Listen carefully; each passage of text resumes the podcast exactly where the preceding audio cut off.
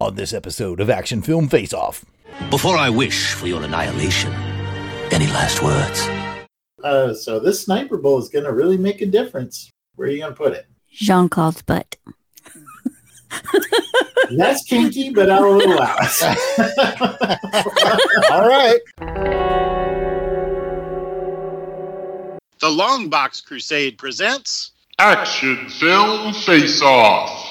This episode is 1992 versus 1973. Two films enter. One film leaves.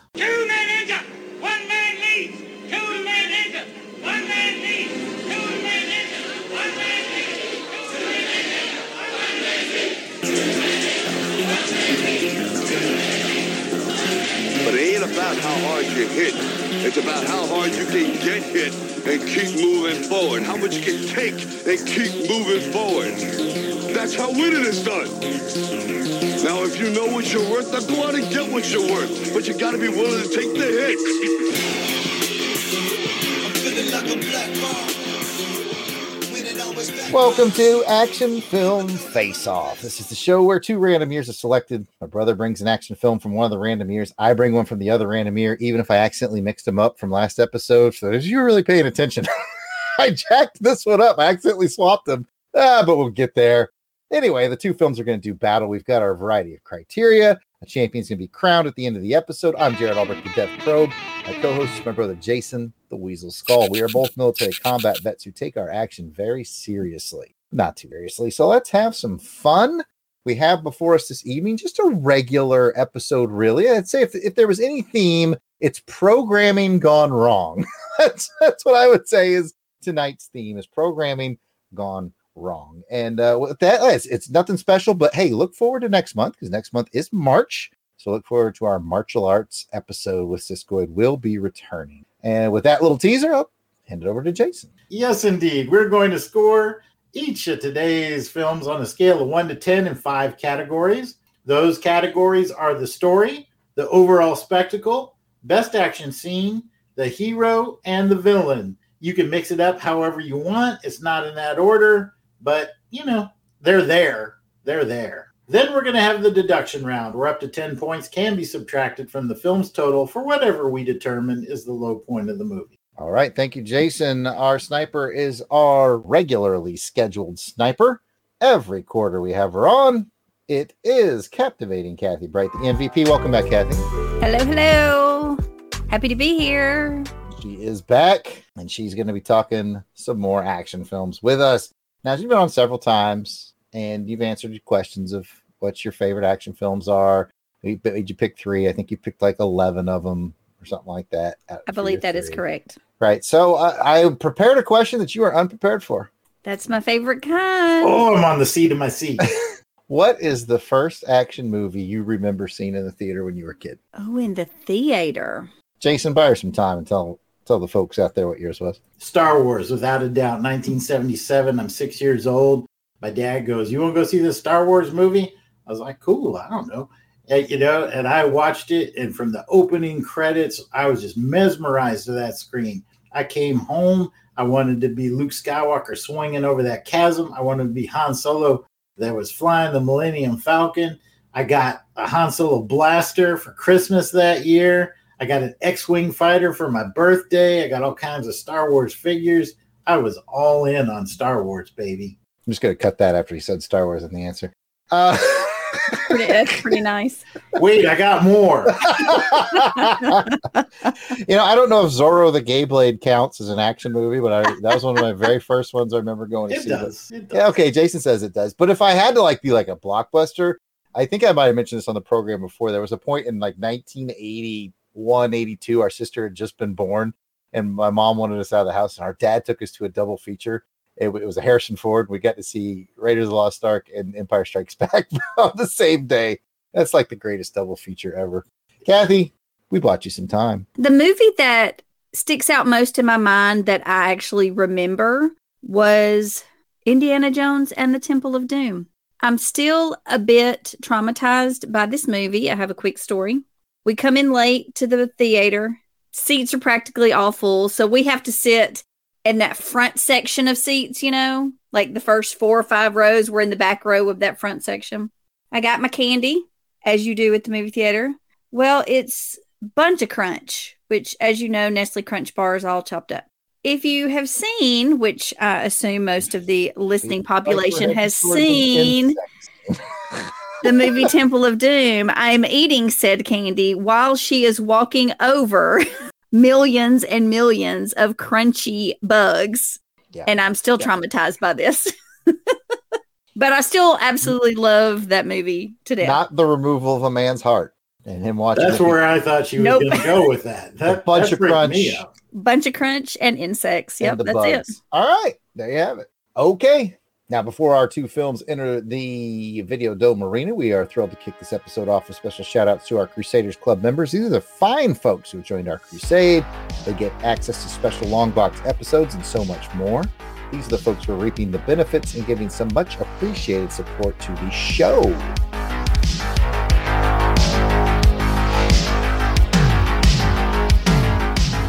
And Helica Wolf. Oh, Oh, Auburn Elvis, thank you very much. blast it or stash it. Braxton Underwood. Clinton Robeson, Captain Entropy, Dave Collins. Battle wagon. Ezra Gallo, Gary V, Gerald Green. Jason Keene, Jason Lady, Jeremy L. Jim Jarman, Jim Jarman, Jim Jarman, Jim Jarman. I hope you like Jim Jarman too. Jim Meal, Joe Thomas. John Watson, Josh Strickland, Candace Ward. the captivating Kathy Bright, MVP and all-time great sniper. That's me. Mark Ross, Maxwell Traver. Miranda W. P.D. Devins, Paul Hicks. Rick from Jeff and Rick present Rob Morgan, Ryan Daly. Samantha Maney, Sean Urbanski, Spidey 67. Spreadsheet, Steve Cronin, Tim Price. Tony Pennington. and the Toronto Cop. If we missed anyone on our list, we apologize. Keep in mind, we record these episodes well in advance of release, so if you're a recent edition, we'll add you soon. But of course, no worries. Can let us know we missed you by sending an email to contact at longboxcrusade.com, and we will square it all away. And if you're wondering, how do I become a Crusaders Club member? Just go to patreon.com slash longboxcrusade for as little as $1 a month. You get your name on that list and all the wonderful benefits therein. Come check it out. Well, now that we got the orientation on the way, let's go ahead and jump into Westworld and learn a bit about the film Gladiators, about the battle for your pleasure. This episode, I was on the year of 1992, sort of. I wasn't really. I messed it up, but we're Took it. rolling with, Took it, we're rolling with. and I selected Universal Soldier. What year did the randomizer select for you, Jason? Well, I ended up with 1973, so I put into our Video Dome arena Westworld, as I indicated in my preamble. Right, fine matchup, fine matchup. Now it's important to point out this isn't like Jared versus Jason. We each had to select from our assigned year or get the years wrong and take the wrong one. It all worked out. That's all that matters. Anyway, I might like his selection better than mine, vice versa. It's all about us discussing beloved action films and coming to a consensus on this episode's champion.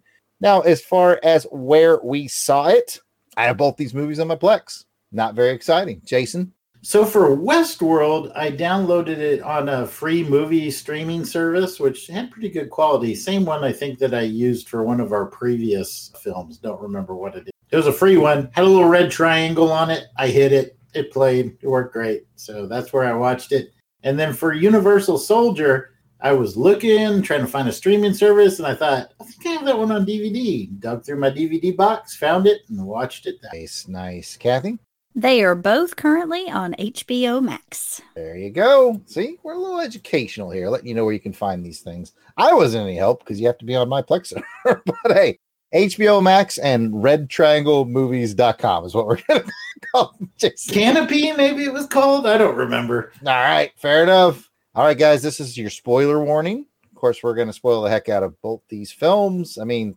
they're from the 70s and the 90s. So, what are you doing with your life? people? but hey, at the other side of this musical break, we're going to get into it.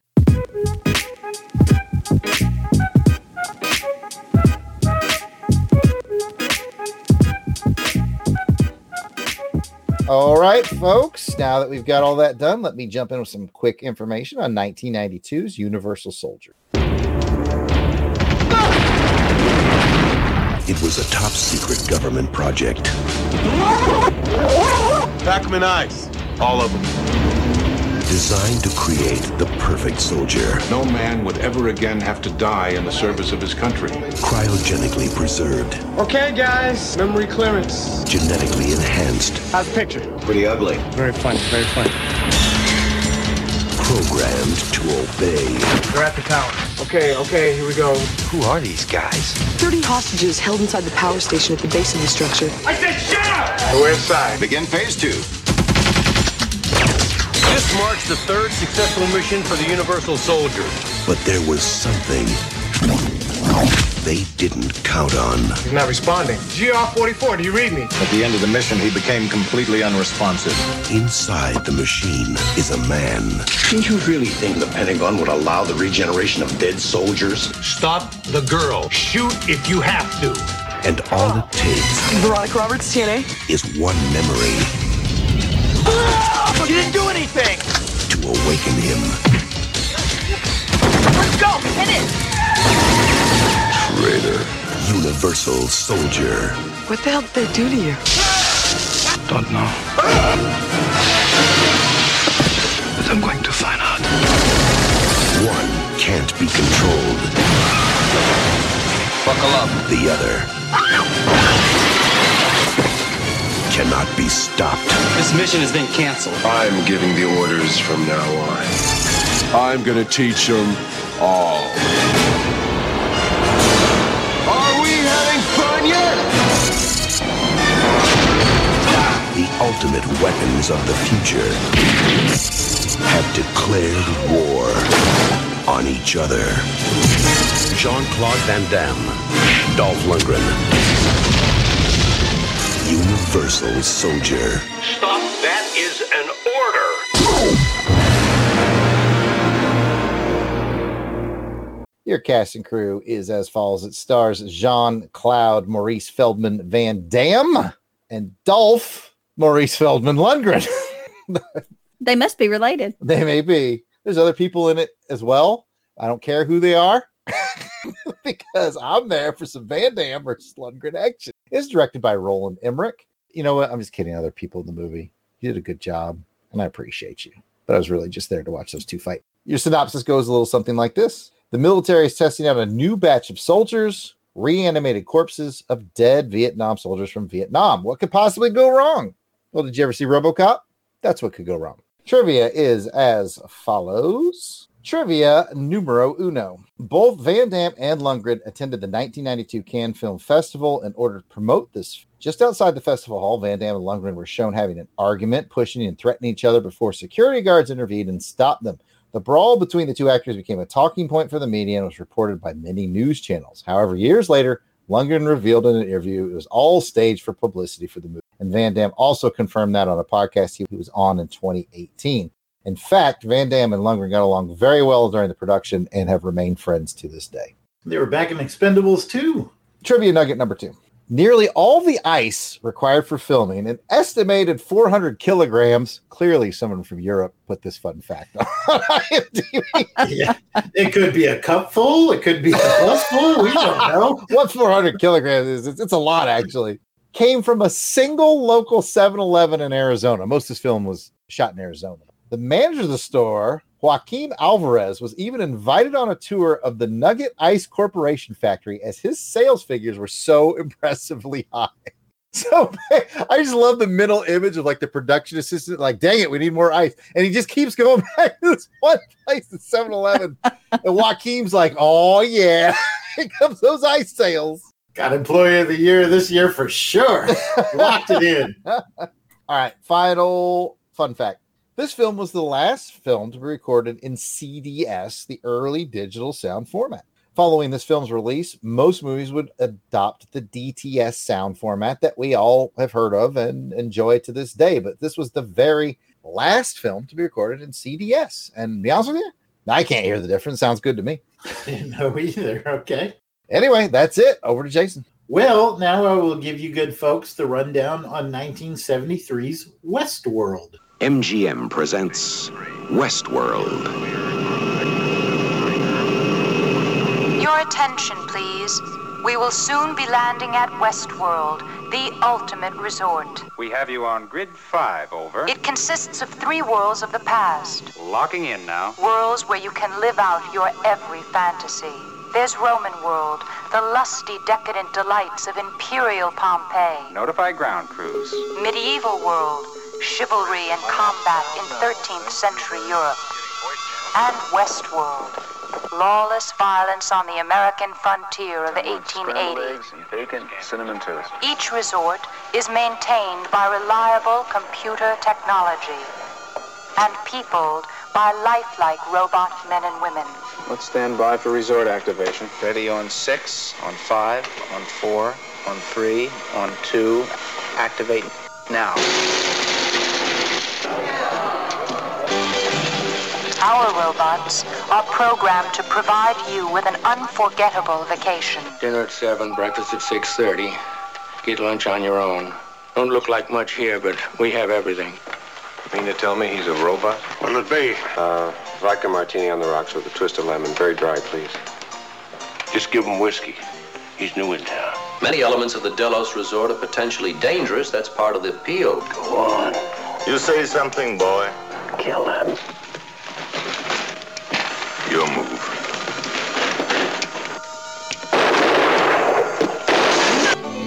Our technology is designed to provide all this in complete safety. In Westworld, frustrations find release.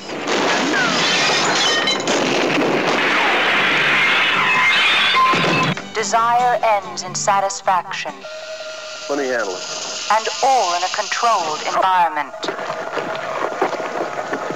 That's not supposed to happen. We know you'll enjoy your stay in Westworld, Hold it. the ultimate resort, Let me do it this time. where nothing, nothing can possibly go wrong. I'm shot. Go wrong. Raw. Go wrong. Oh my God. Shut down. Shut down immediately.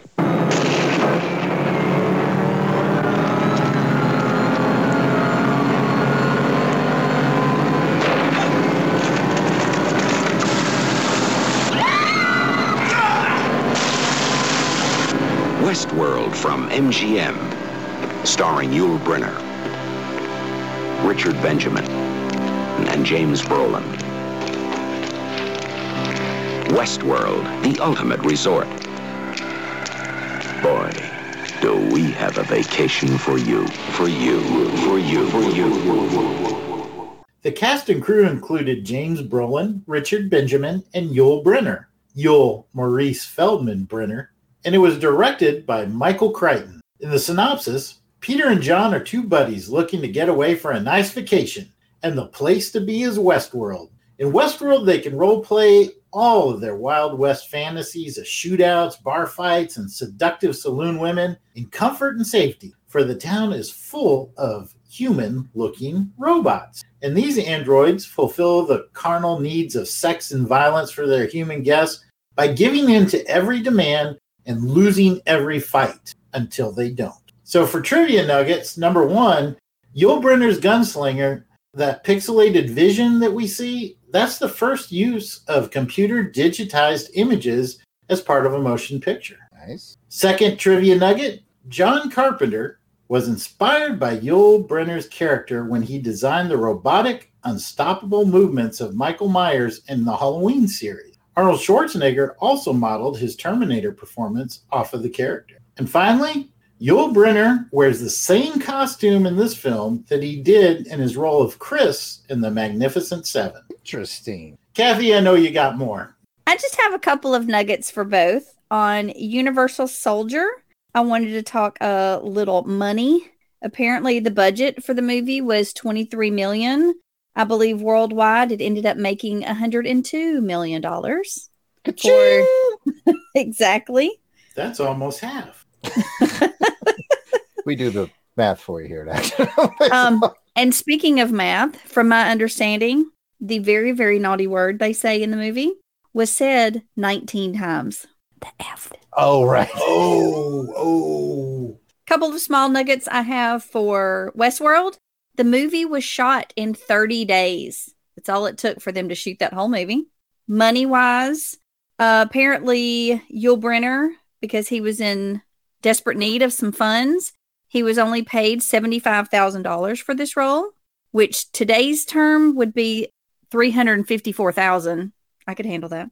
Movie wise, the budget was 1.25 million after the re-release in I believe it was 1976. The total earnings of the movie ended up being 7.3 million dollars. All right, made a little money. And now that we have the basics on today's contestants. Ladies and gentlemen, Test your might. uh,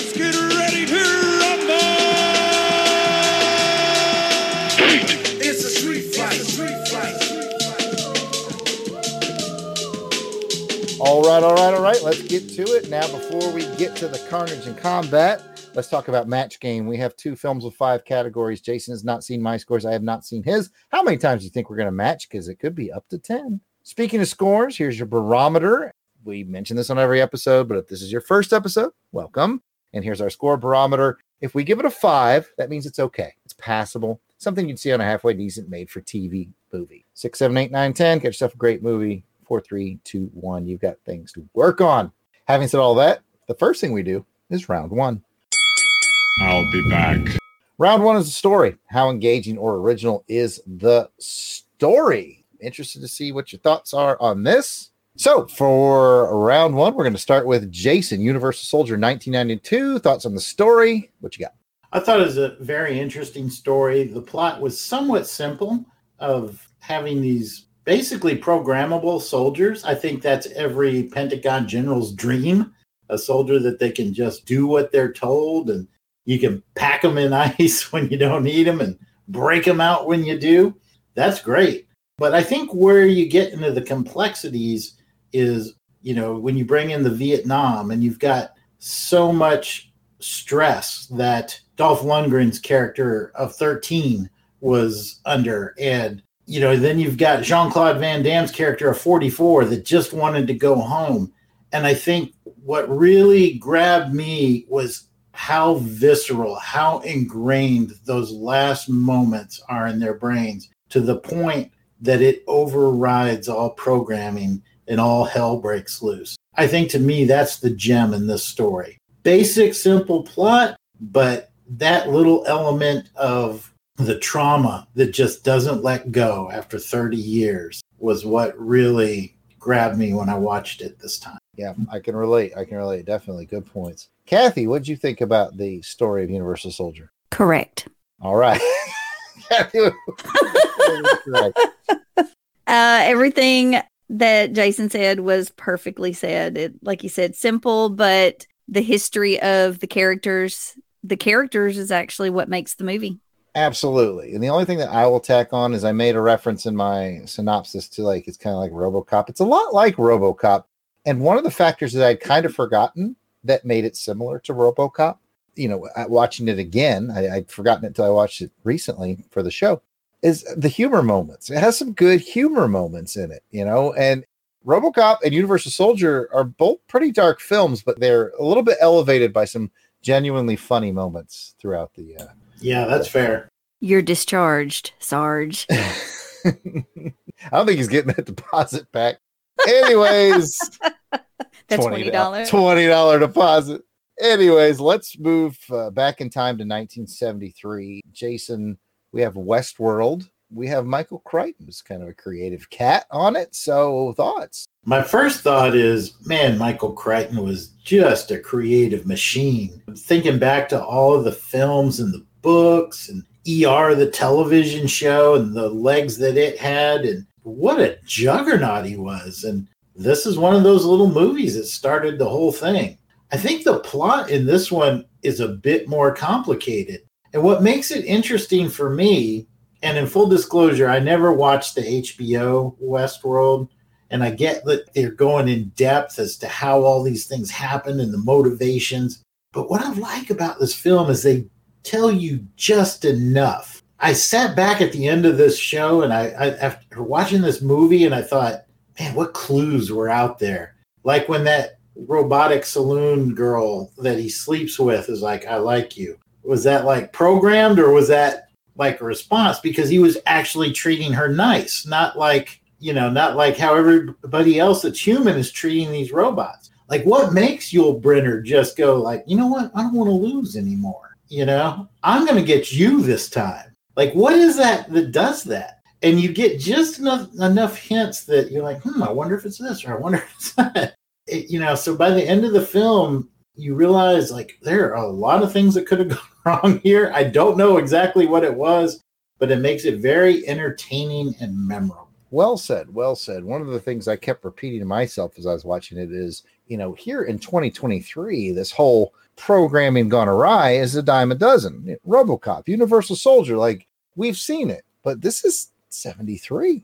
Relatively new concept here. So I gotta love it for that. Kathy, your thoughts. Just to piggyback onto that, yeah, apparently this is one of the earliest mentions of anything we know today as a computer virus. Mm, yeah, you know, I was thinking uh, more from an AI point of view, but from a computer virus point of view, yeah, it's absolutely sound. Yeah. Mhm. But I was kind of struck. Let me say, this is it is a little bit difficult rewatching this movie. I loved this movie as a kid because I'm a huge Yul Brynner fan, as y'all will figure out as we continue to talk about this movie. Starting to Um, get the. Don't make me break out into some King and I'm songs. But it's complicated for me because I have watched the TV show and I loved the TV show. And knowing how in depth they got with the story, and like you said, Jason, how much more they went into detail about everything. This movie now is very not complicated to me, especially compared to the show. But I did still find it extremely interesting because this was the original like what would happen if you were at an amusement park for vacation and all of a sudden you're getting chased down by you know some rogue Wait a minute. What? just made a Michael Crichton connection. This is the first time he's done an amusement park gone wrong. Hmm, what if we had one with dinosaurs? Let's do the same thing with dinosaurs. or or as i put in my notes jurassic park also about an amusement park Oh, I- I'm running sorry. amok I didn't mean to steal that from you. It just clicked in my head when you were saying it. i assumed y'all kn- re- you realized that but I was yeah slow on the uptake until you were laying it out. I was like, wait a second. we all enjoyed uh, both these films. So uh, I think it's time to double back and score them. Jason, on a scale of one to 10, Universal Soldier. I, I Um, feel like I can guess it. I feel like I can. What do you think? I think we're going to have our first match game. And I think we both have it at a seven. You are correct, sir.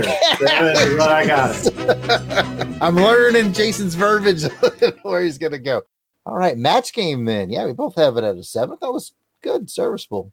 Definitely fun movie to watch. Westworld. I bet I can guess this one too, but I don't want to play the whole Jared guesses every step. I, I- bet we have another match game though. What do you got? Okay. I think it was a little bit better than Universal Soldier. I'm with Kathy that it doesn't go as in depth as the Westworld show, but it's enough for me to say this is really creative for 1973. I'm giving it an Match game number two. I also gave it eight. Now, those are pretty close scores, so we got to go to the sniper and find out which one, Kathy, did you think had a better story? Oh, this is so tough because the concept of Westworld is so different and intriguing. And like you said, this is 1973, but I love the nuances in Universal Soldier. I mean, how they deal with PTSD and how they deal with coming back from war and what it does to you. And like you said earlier, it overrides their programming. Oh, gosh, I don't know. All right, I'll I'll go Westworld. All right. Westworld it is. The first sniper bullet is lodged. And I, I don't judge you for that, Kathy. That's, you know, not, you got to put that 1973 filter on. It's very creative for its time. And speaking of its time, my time is up. It's time to go to Jason. Some motherfuckers are always trying to ice skate uphill. Well, that means it's time to talk about the heroes. How cool are the heroes of these two stories? Um, and we'll count the ensemble, their sidekicks, their partners in crime, what have you. And let's start with Universal Soldier and, and give Kathy a chance to talk about what she thought of Jean Claude Van Damme's character in Universal Soldier. Yes. got another guess. Thank you. Insightful. I don't know that they could have picked any two more perfect actors for these roles. I loved Jean Claude Van Damme in this movie. He acts more than most of his other roles. And I think he does actually a really good job. He felt sincere, very sympathetic, like it was easy to feel sympathy for what he was going through, not remembering anything. Does he remember his parents when he finally sees them towards the end? I think he does. I think he's starting to recall more and more the more he's off that programming. Yeah. I think by the end, we got a sense that he knew who they were. It's still a little bit uncomfortable because he hasn't aged. And I like the idea, here. even though he was programmed to be a killer, he was still a protector. So in his subconscious overriding programming, he was still a protector. He was still a hero of the story. Very well put. Yeah, I thought that was a good element as well. That last moment of failing to protect that Vietnamese woman and how that drives him through the film. And I also just thought he did a really good job of having almost a childlike character when he Absolutely. starts coming into his own. But I've spoken enough. We need to let Jared have his say. Yeah, this is one of Van Damme's uh, better performances. I mean, I like Van Damme.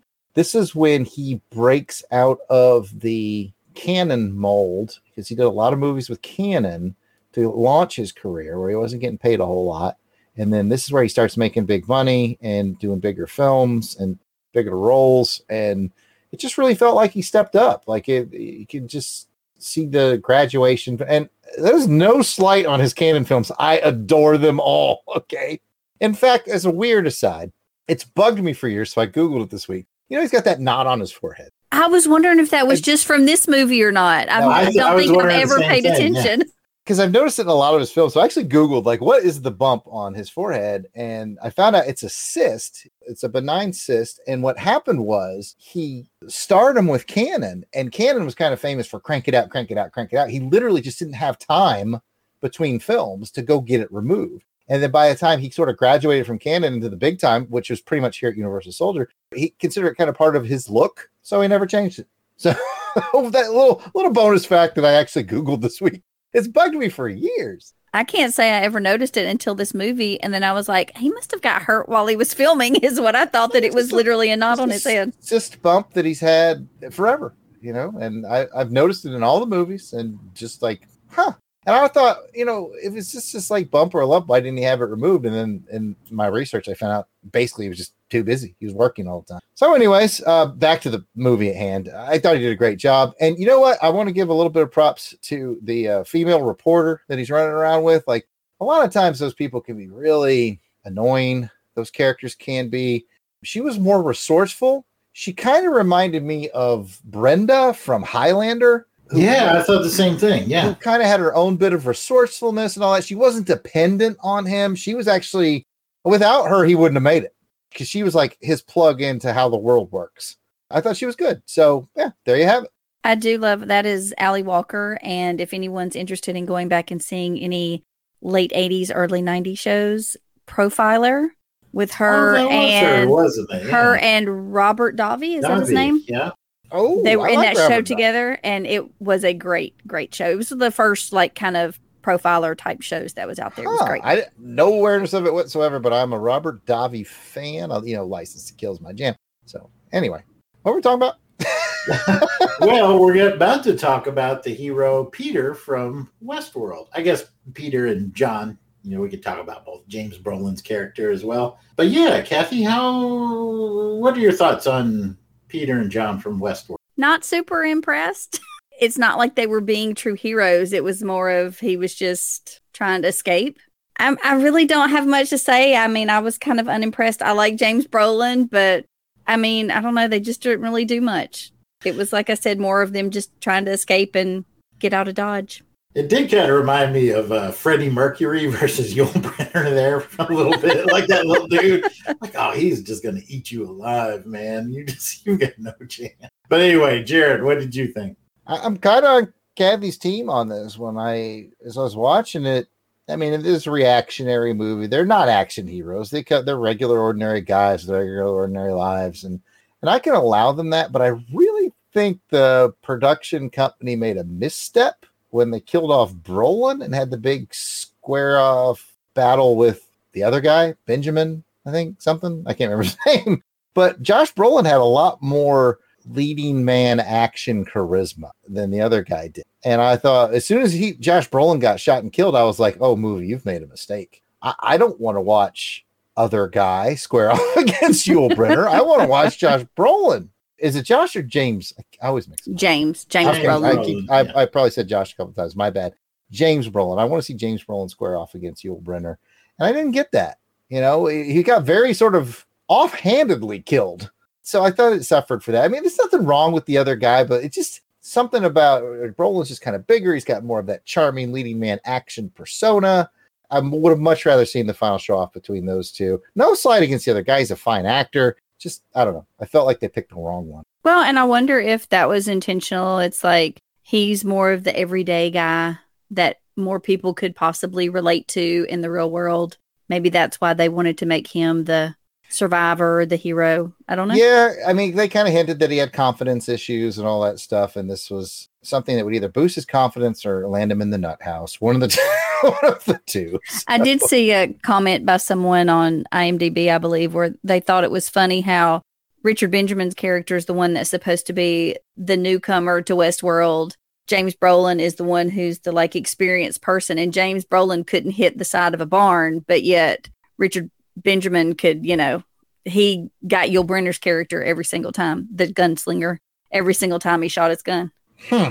Yeah, I kind of looked at it in the opposite light, Jared. I thought it was kind of clever where you had Brolin, who's usually playing these tough guy characters, and it looks like coming out of the gate, that's what you got. You got Peter asking all of the annoying questions like, should I take a holster with a strap? Is it faster with a strap? You know, like he's he's so lost in here. He's excited and lost. Brolin's all calm, like, you know, hey, just do what I do, brother, and you'll be fine. But at the end of the day, when it goes real, like Peter steps up. And Fair enough. when I started this conversation, that's the first thing I thought when I saw Peter. I was like, man, this guy's not going to last. Like I said, he looks like Freddie Mercury out here in the Wild West. I mean, I know enough to know that things are going to go bad here, and I don't think he's going to make it. And surprise. And I think that's the human element. And there's that one scene when the guy that's working on the broken down car says, You can run, but you're not going to make it. And he said, Yes, I am. That's the first time he said anything with confidence. Yes, I am. And he does. Nice. That's a very good point. Anyway, I took my own turn. It's time to, I, do, I do believe it's time to score these things. So, Jared, Jean Claude Van Maurice Feldman Down. What'd you give him? I think he did really well in this. I, I, there's some other movies that he's done that I like even better, but I think he was really good and solid in this one, and I'm giving him a seven. Well, we are still matching it up here, Jared. That's three for three in the match game. I gave him a seven as well. Suspecting we might be a little different here for Westworld, but let's lay it out there. What are you giving Peter and, and James Brolin here? I think they were not terribly memorable, mainly because you had a really cool Yul Brynner kind of overshadowed them. But I will say this I think they were a cut above a good made for TV movie. So I gave them a six. I went ahead and matched them up with a seven just because, like I said, they're memorable to me. Peter's, I'm going to remember Peter because when I first saw him, I was like, nope, he's cut from the team. And he surprised me. So That's, seven for that's a neat uh, angle you put on it, and I can appreciate that. Well, that just leaves it for the sniper. So basically, we've got uh, got a half a point differential here, I guess, from from these two. Uh, so this sniper bowl is going to really make a difference. Where are you going to put it? Jean Claude's butt. That's kinky, but I'll allow it. All right. uh, my my sniper bullet is going to go to Mr. Van Damme. Fair enough. I'm going to pass it to Jared to talk about apparently Kathy's favorite category this time. Yes, we're going to round three. Hasta la vista, baby. Round three is the villain. How memorable is your villain? How cool is your villain? Great villains make for great movies. We'll start with Universal Soldier. Kathy, what do you think? Dolph Lundgren can't really go wrong. Well, that's the interesting thing. Your time is up. Jason, what do you think? Dolph Lundgren can't really go wrong. No, no, no, no, no, no. Let me finish. He was the sergeant, so he's the hero to me. I adore Dolph Lundgren. but I don't think he was the villain. Oh, I see- think I see what you're doing here. I think the villain is the organization that have created these universal soldiers. I mean, was Dolph Lundgren technically a killer? Yes, but I'd say that's a that's but that's a solid yes. but what made him that way? It was the war that he had just fought. That's what made him take the turn, made him go crazy. And it was this organization who regenerated these soldiers and turned them into even worse killing machines, knew that they were having issues, things were going wrong, but yet they still continued to run this program. So to me, the organization is the villain. You know, I won't fight you on that. That's a absolutely. And you know, I meant to bring him up in the hero round, but I kind of like that one doctor that was trying to subvert it all from the inside. Yeah. And he actually got himself blown up because that guy gripped the grenade in his hand too hard.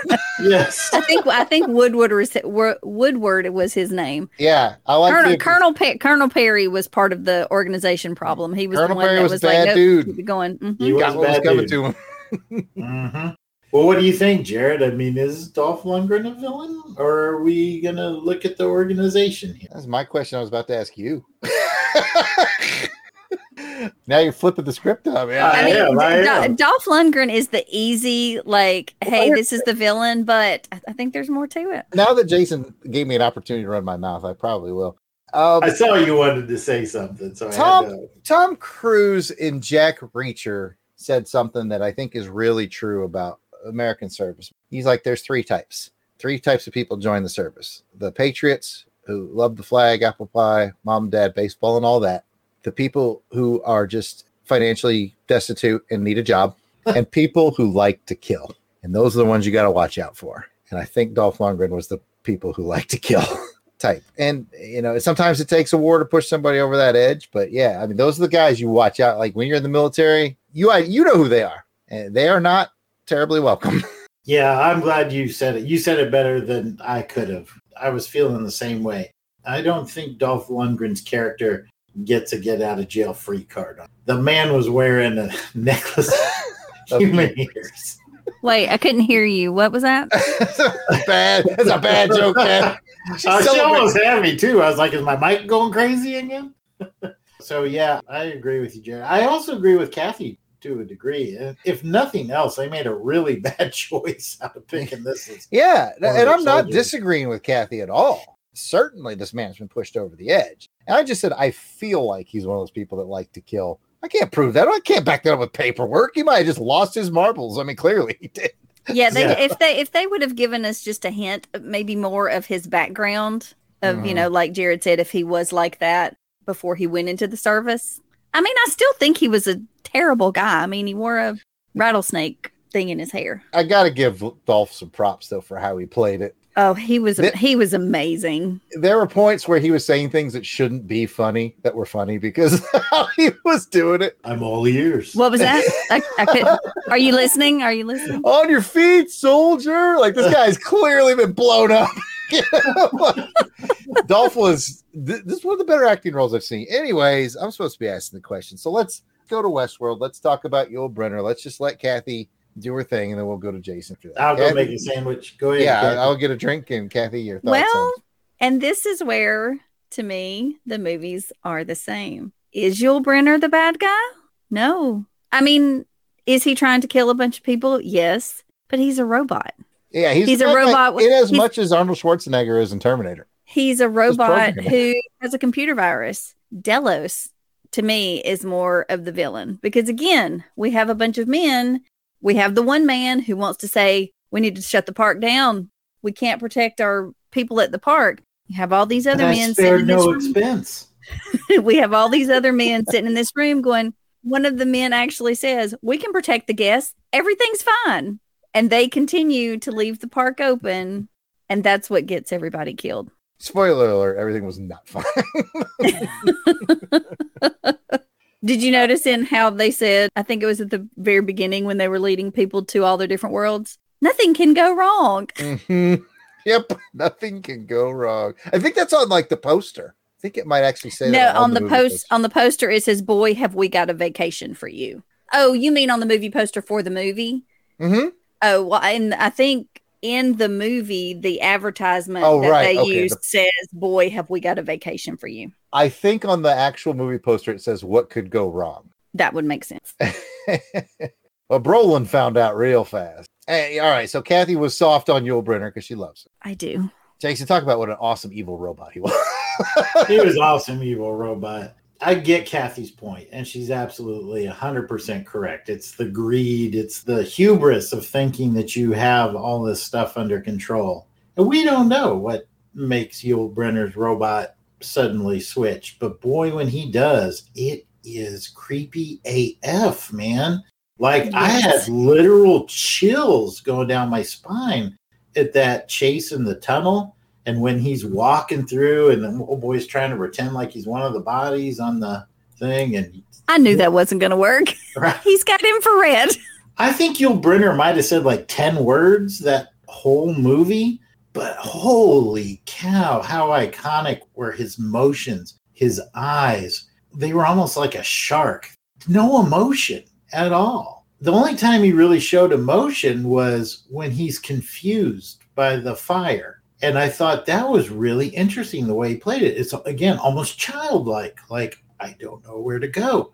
And it just really made it all the more dangerous. I can see how this character inspired Michael Myers. I can see how this character inspired the Terminator. And on this watch, I don't know, maybe because I was preparing for this film, I really appreciated just the amount of physical acting that Yul Brynner did to this role. And I thought it was a fine, fine performance. And I'm probably tipping my hand that I'm going to score it pretty high. Well, you mentioned that tunnel scene. I even wrote in my notes it, it was unnerving because it was the lack of sound. All you heard were the footsteps and the breathing. There was no music. There was no score behind those scenes, and I, to me, that's what Good made them so completely thriller. Yes, excellent point. Yeah, we talked a bit off air before we started recording about how Westworld isn't really much of an action movie. There's not a lot of action, but it's very thriller esque and, and, and it's personified by Yul Brynner's just the way he walked. It was great. He, he was really great. Uh, let's find out how great. Let's go back and score these. So, with that, let's head it over to Jason for the scoring here on a scale of one to 10. What do you think for Universal Soldier, Dolph Lundgren? What you got? I thought Dolph Lundgren was easily as good as Jean Claude Van Damme 7, so I'm giving him a 7 as well. Match game number four. Going over to Westworld. I suspect Jason has more than a seven. I absolutely have more than a 7. I mean, not much more. I gave him an 8 just because I don't know, maybe I hadn't eaten at that moment. I'm thinking I might have under I might have lowballed him, but definitely in the elite category of villains. So, 8 I'll stick with. I may shock you. I also have it at a seven. I thought that he and Dolph were on par. Like, I think he definitely made more of an iconic mark, but I found Dolph to be more entertaining. But then again, Yul Brynner didn't have a whole lot of lines, but his physical acting was great. So I thought he was really good, and I gave him a seven. It doesn't matter because the sniper's going to bump that up. We all eight in a know the sniper so. bullet's gonna go. So go ahead, Kathy. Let's reveal that sniper bullet. Take it right out of Van No, Damme's because butt. what all you just said is that's what has me so confused because they're both so good in these movies. I, it is tough because I think, like, aside from Drago and Rocky Four, this might be my favorite Oh, this is uh, yeah, Dolph Lundgren performance. This is this Absolutely. is up there. Yes. And it's not necessarily my favorite Yul Brynner performance. It's up there, If you would have broke out in some King and I songs with that, absolutely. Okay, absolutely. Oh, I'm gonna give it to Yul. He deserves my sniper gotcha. bullet. He only paid seventy five thousand for the movie. Come on, he needs a sniper bullet. Give him a That's right. Hey, I mean, I I will not fight you on that a bit. I mean, when since 1973 all the way now, which is 40 years later, Wow. fi- 50. We don't do the math for you here.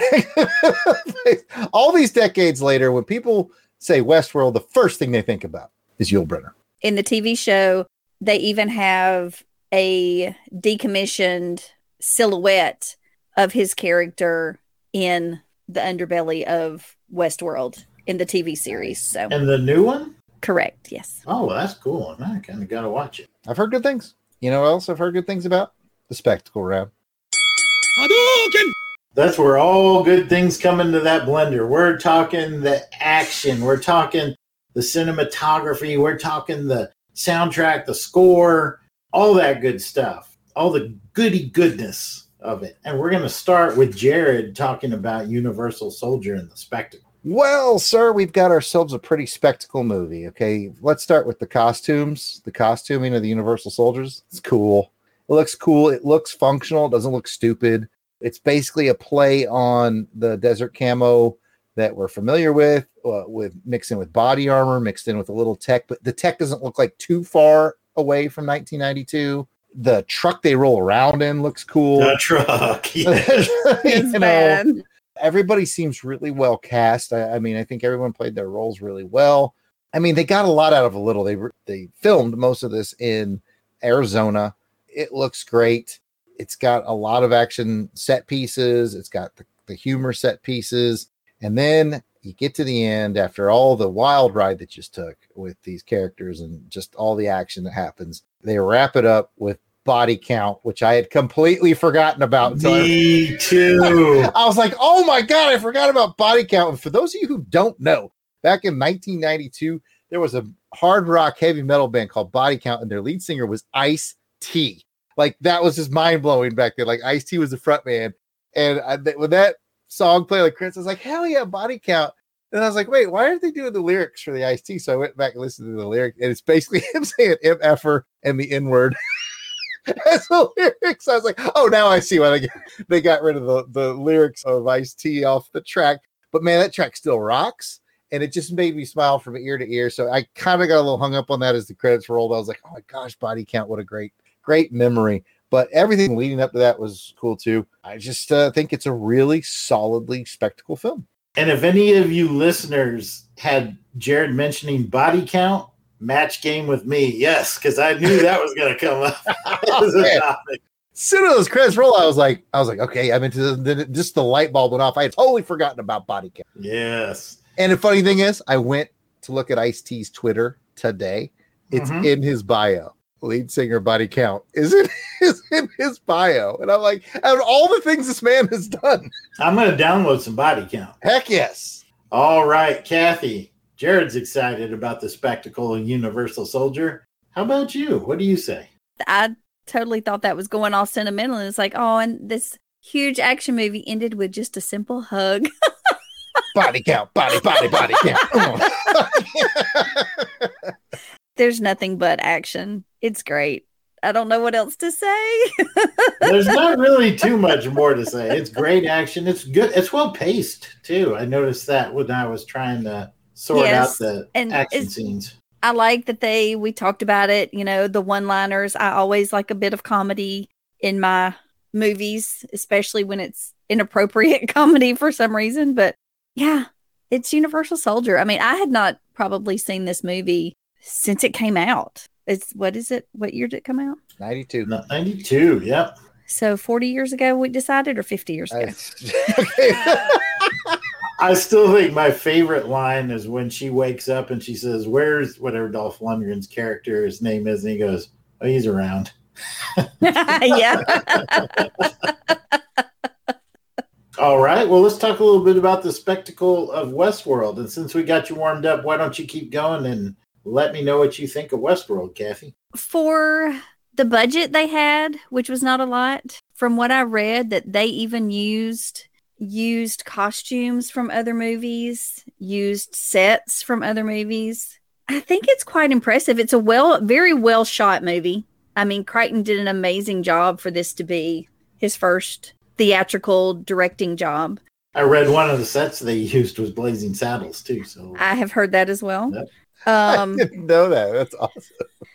it shot very well very intriguing concept story eh, you know it's kind of simple in my in my book but again because i've seen the tv show which is a lot deeper and one of those elitists that can afford HBO Cinemax. and I, for several months i had it just for that tv show and we talked about too to me you know i think jared's the one that always talks about score and music as part of spectacle like i mentioned in the last round the second or third time watching it these past few weeks, like that's what I picked up on is that whole scene, the chase scene at the end, where all you hear is just the sounds of the characters. So I think that adds to the spectacle. And I actually think it's quite the spectacle overall.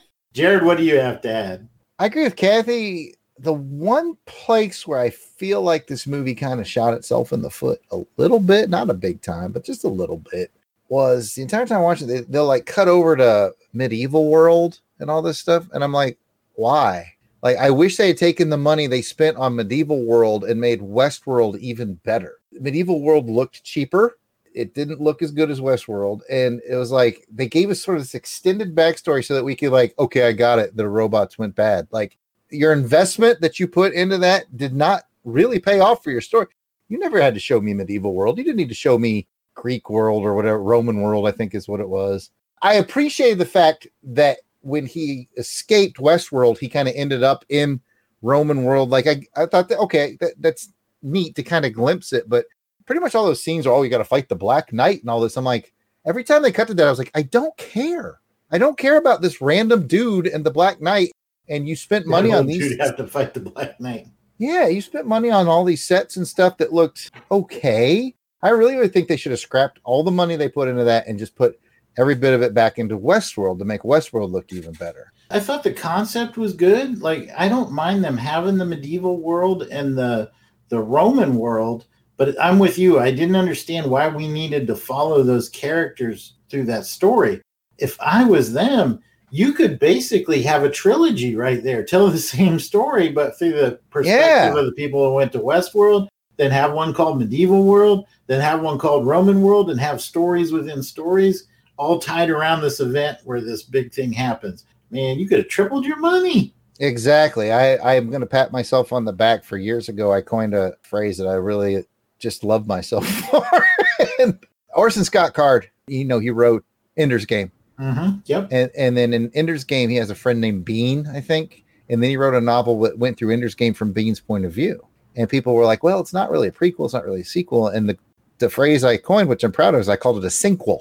Happens in sync. And what you're talking about is syncquels. You could watch. Oh, I like that. I, I'm really proud of it.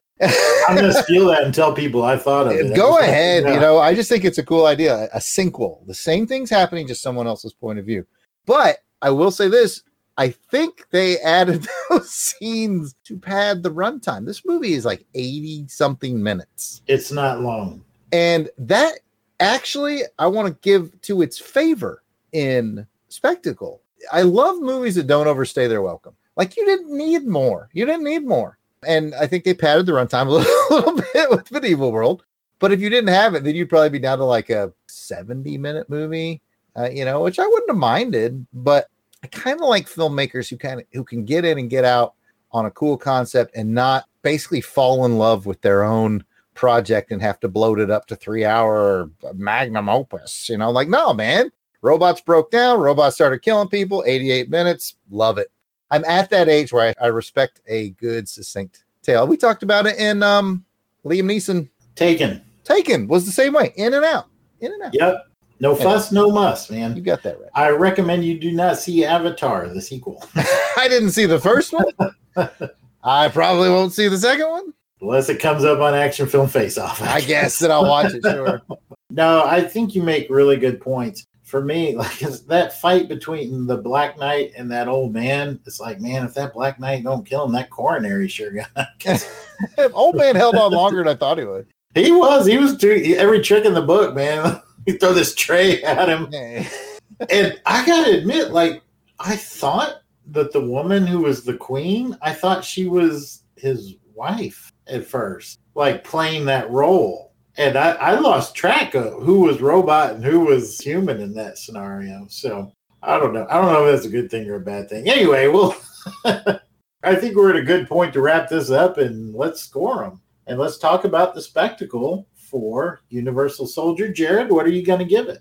I'm at a very solid eight on it. I like it solidly at an eight. I was a little bit lower. I'm at a seven, but I thought it was really good, well above average. And where were you with Westworld? Surprisingly, for a movie that doesn't have a ton of action, I gave it a seven. You know, I thought it did its thriller part really well. I talked about being in and out at the 80 something minute run time.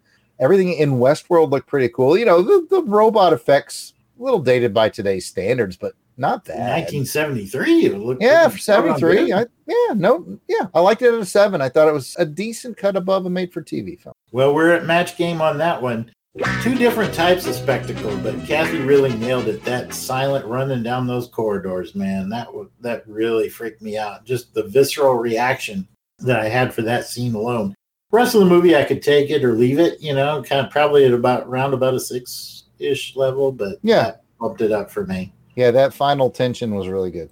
Well, that just leaves Kathy with the sniper bullet. Which one's getting the bullet for spectacle, Kathy? Um, I think this round I'm gonna have to give to Universal Soldier. I know that's kind of a easy solution because it's a newer movie, and since it's for action film face off, I'm going for the movie with more action, and that was Universal Soldier. Can't argue with that. All right. I'm going to pass it to you, Jared, so you can pass it back to me. Sounds good. Let's get into round five. Get over here! Round five is best action scene.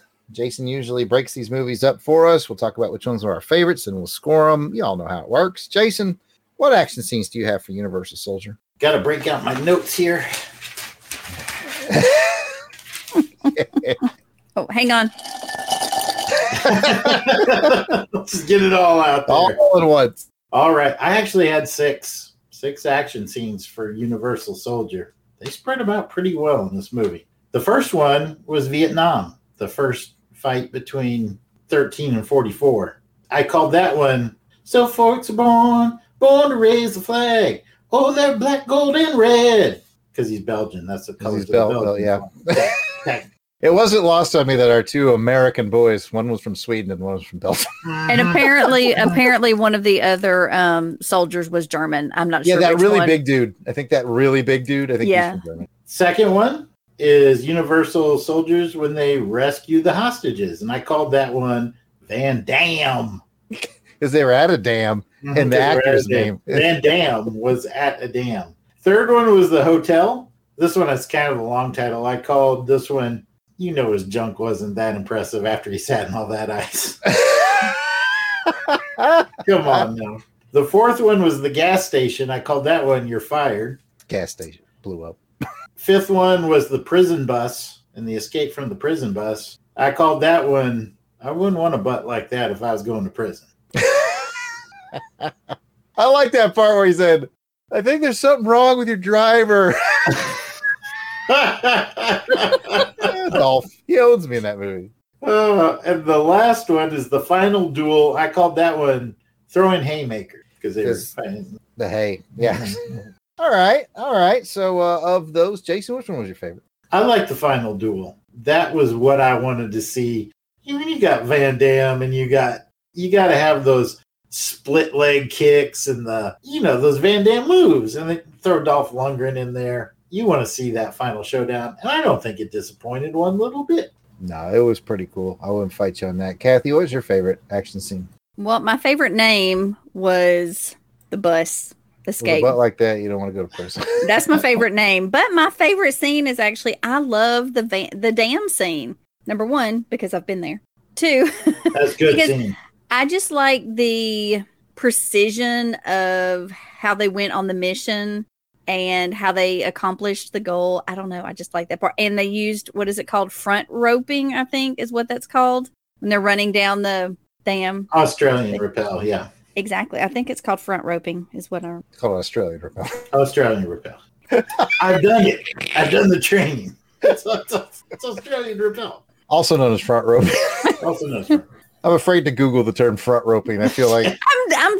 I'm no, I wrote it down and now it's not on here. Oh wait, hang on. Fast. I'm sorry. Fast roping. fast what it's called. roping. Okay, I've heard of fast roping. Sure, sure. Yeah, yeah. Okay, but yeah, my, that is true. It's fast. but I I picked the Van Dam. All right. Yeah, I, that was a good way to start the movie to really, sh- you know, showcase what they could do. I, I'm kind of torn. Like Jason, you gotta love the big payoff fight at the end. But man, I really liked the prison bus, like throwing grenades and and That was good. it's just it was a gr- it was one of the better vehicular chases that I've ever seen. I just really enjoyed it. So Because you haven't seen any Fast and Furious movies.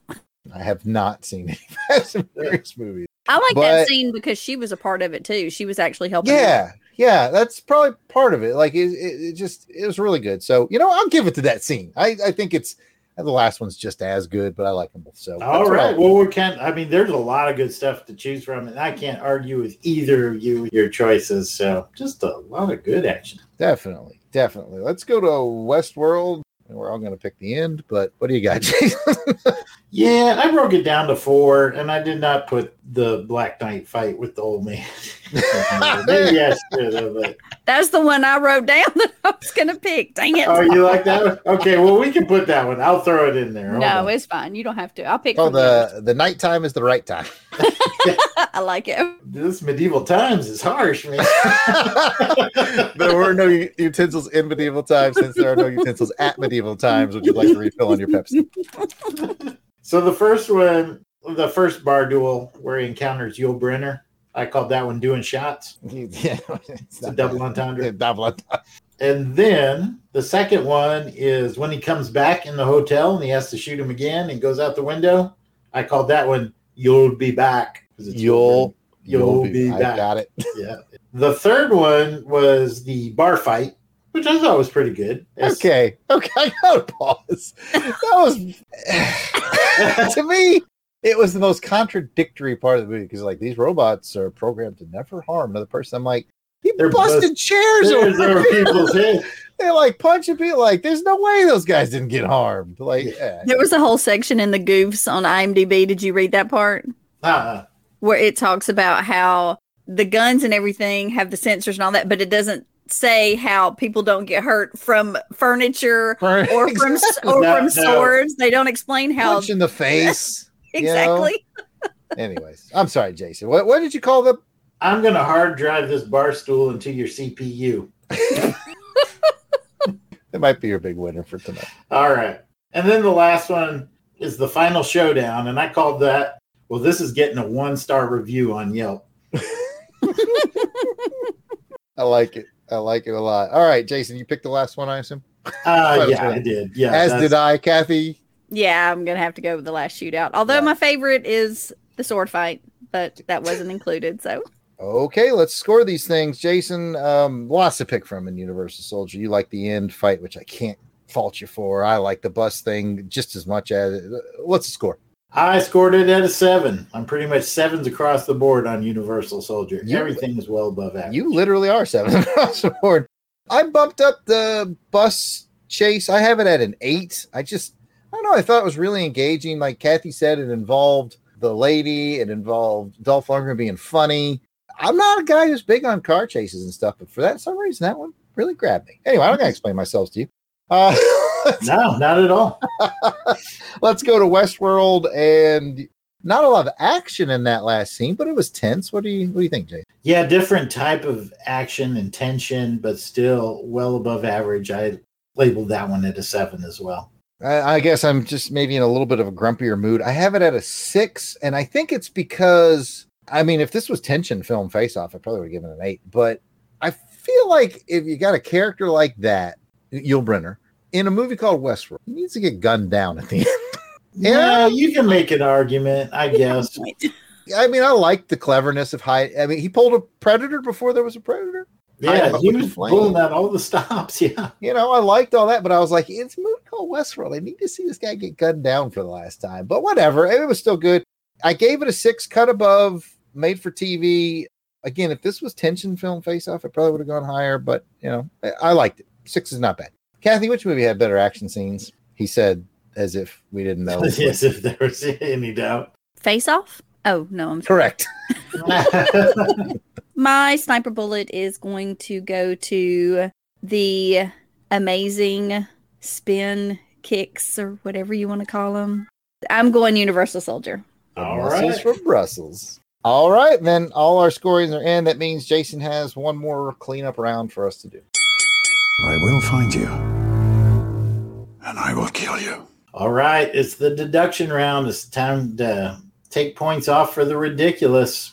Jared, are you taking any points off of either of these films? No, no, I don't have any beef with him. I, I mean, I'm quite certain there's probably something militarily ridiculous in Universal Soldier, but it blew right by me, whatever it was. I was having too much fun. And Westworld is just really creative and ahead of its time. So I got nothing either way. What about you?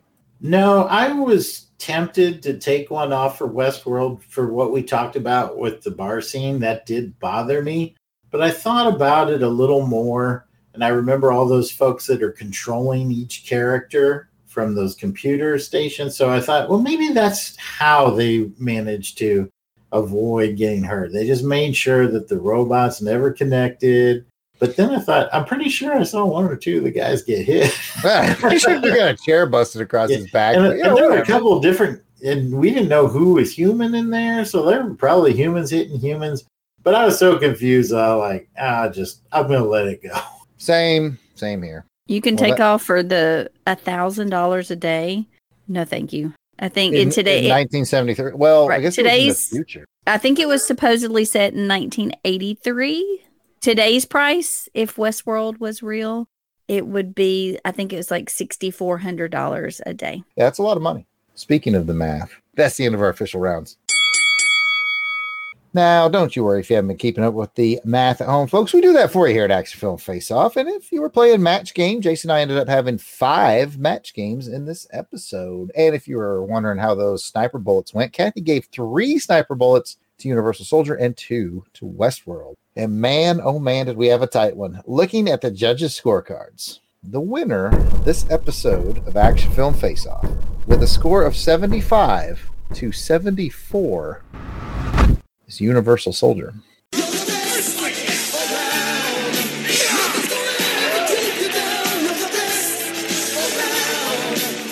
Congratulations to Universal Soldier. Now let's head over to the randomizer and find out what the years are going to be for our next episode. And as a reminder, it's Martial Arts Madness. Our good friend Siskoid is going to pick the films. We'll pick the years. He picks the films. So, what year did my brother get? Choose your destiny.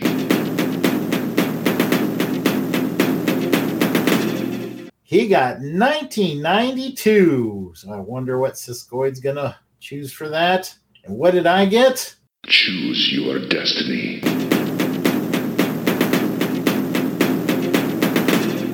1975. What will those films be? We have no idea. It's not up to us. But when we find out, we'll tease them on social media for those of you who want to watch before listening. And we're thinking of Dave mostly for that. Or you can tune in next episode to find out. Until then, I'm Jason the Weasel Skull Albrecht. Still not really on social media, but if you want to reach out to me, you can find me at R A A P H O at yahoo.com. And you can find me, Jared Albrecht, the yard sale artist, aka Death Probe, at Yard Sale Artist, Twitter, Facebook, Instagram. It's all Yard Sale Artist. Kathy. You can find me on Instagram, YouTube, Twitter at AU Kathy 2418, and that's Kathy with a K. All right. Be sure to check out all the shows on the Longbox Crusade umbrella by subscribing to Longbox Crusade on your favorite podcast platform. Or you can check us out at www.longboxcrusade.com. You got questions or comments, you can address them to Longbox Crusade, Twitter, Facebook, Instagram, YouTube. Longbox Crusade is in all those places. And this show has its own Twitter feed, which is at AFFO Podcast. We'd love to hear from you. Another way that you can be heard from is to give us a call on our voicemail line for the Longbox Crusade, 707 532 5269. Give us a call. Tell us which movie you thought was better and why you thought we were right or why you thought we were wrong. And, you know, as long as you're nice about it, yeah, we'll play it on the show. Yo, Jared, Jason, good job on the latest action film Face Off with Mad Max and Maximum Overdrive. I don't want to be uh, Mr. Quick to correct, so uh, apologies in advance. You mentioned a uh, festival X SXSW, and in the Austin, Texas community, they just call it South by Southwest or South by if you're really being kitsch.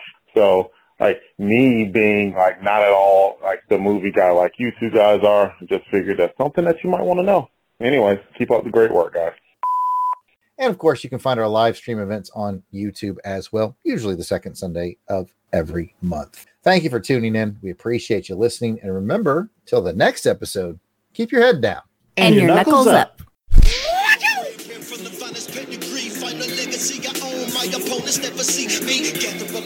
The intro and outro theme to this show and all of our action film face off shows are done by musical genius Joe November. Check out his SoundCloud at J O S E F L I N 9 9. You will not regret it. The ice is one of my most unusual moments in the movie at the beginning when they're supposedly in Vietnam and they're like, put them on ice. I'm like, did they bring ice with them? Where are they going to all of a, all of a sudden get all this ice for 12 bodies? But There's a anyway, 7 Eleven there in Vietnam. Got bags of streaming water. Oh, sir. I think I screwed up, sir. That's a good. That's a good question. All right. Oh, that- I might need to put something in my deduction round. now I do like the actor because he is married to one of my favorite actresses from back in the day, Prentice. Uh, I can't think of her last name now. Anyway, you can cut all that out.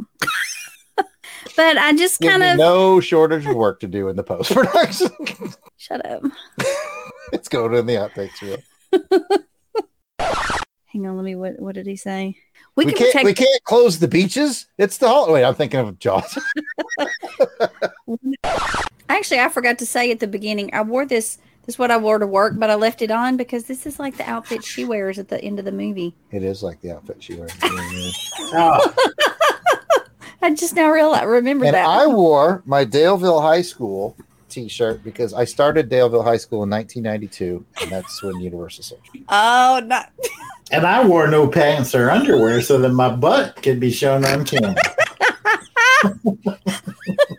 You know, at the beginning, I always have the fa- "What's your last words?" You know, yes, teaser. please. I think we got it. I think we got it.